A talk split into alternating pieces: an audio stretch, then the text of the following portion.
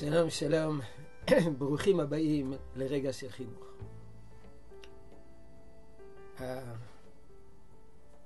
הקטעים הבאים, הסרטונים הבאים, הם מצולמים מן הבית, בין הזמנים, הישיבה לא נמצאת. אה, ואת הסדרה הקרובה אני רוצה להקדיש לאינטרנט. האינטרנט תופס מקום גדול מאוד בחיי הילדים שלנו היום. בתי ספר סגורים, איננו יודעים עדיין מתי ייפתחו בתי הספר. לכן אני רוצה להקדיש את הסדרה הקרובה לאינטרנט. רוצה להזכיר שכבר עסקנו בפגעי האינטרנט ובנגעי האינטרנט, בעיקר החשיפה לפורנוגרפיה באינטרנט. אה, הקדשנו לזה סדרה קצרה, מי שרוצה לחזור אליה, מסרטון 160 עד סרטון 166. אבל כאן אני רוצה לחזור ליסודות. מה היחס שלנו כלפי היצירה החדשה הנקראת אינטרנט?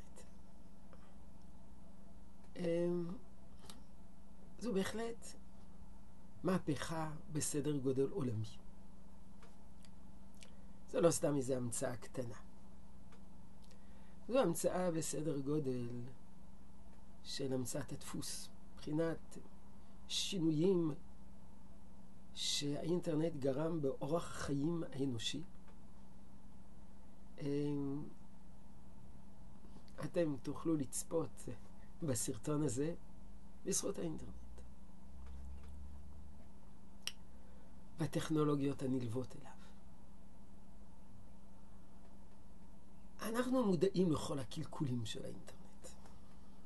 אנחנו מודעים לנזקים שהוא גורם. אבל לחשוב שהאינטרנט זו תקלה בתולדות האנושות, או כפי שאחדים קוראים לו, רעל, עצם האינטרנט הוא רעל. נדמה לי שיש בכך אה, טעות ושיבוש.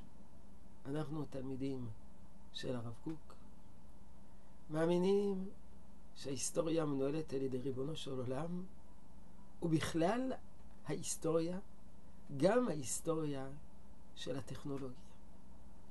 גם תולדות הטכנולוגיה, תולדות המדע, הם מושגחים על ידי הבורא.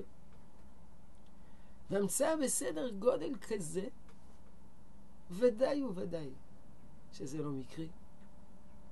ודאי וודאי שזה לא תקלה במהלך ההיסטוריה, אלא זו חידוש שנועד לקדם את העולם, אבל ככל חידוש שנועד לתקן את העולם, אפשר לנצל אותו לתיקון, אפשר לנצל אותו לקלקול. את האנרגיה האטומית אפשר לרתום לבניית העולם, ואת האנרגיה האטומית אפשר לרתום להרס העולם, לפירוק העולם. לכן אנחנו מאמינים שכנראה שהופעת האינטרנט בעולם באה להוסיף לנו איזה ממד. לקדם דברים. ודאי שבימים אלו אנחנו מרגישים עד כמה הוא תורם. אנשים יושבים בביתם, שומעים אין סוף שיעורי תורה, אין סוף אה, ימי עיון, באמצעות האינטרנט. צופים, רואים.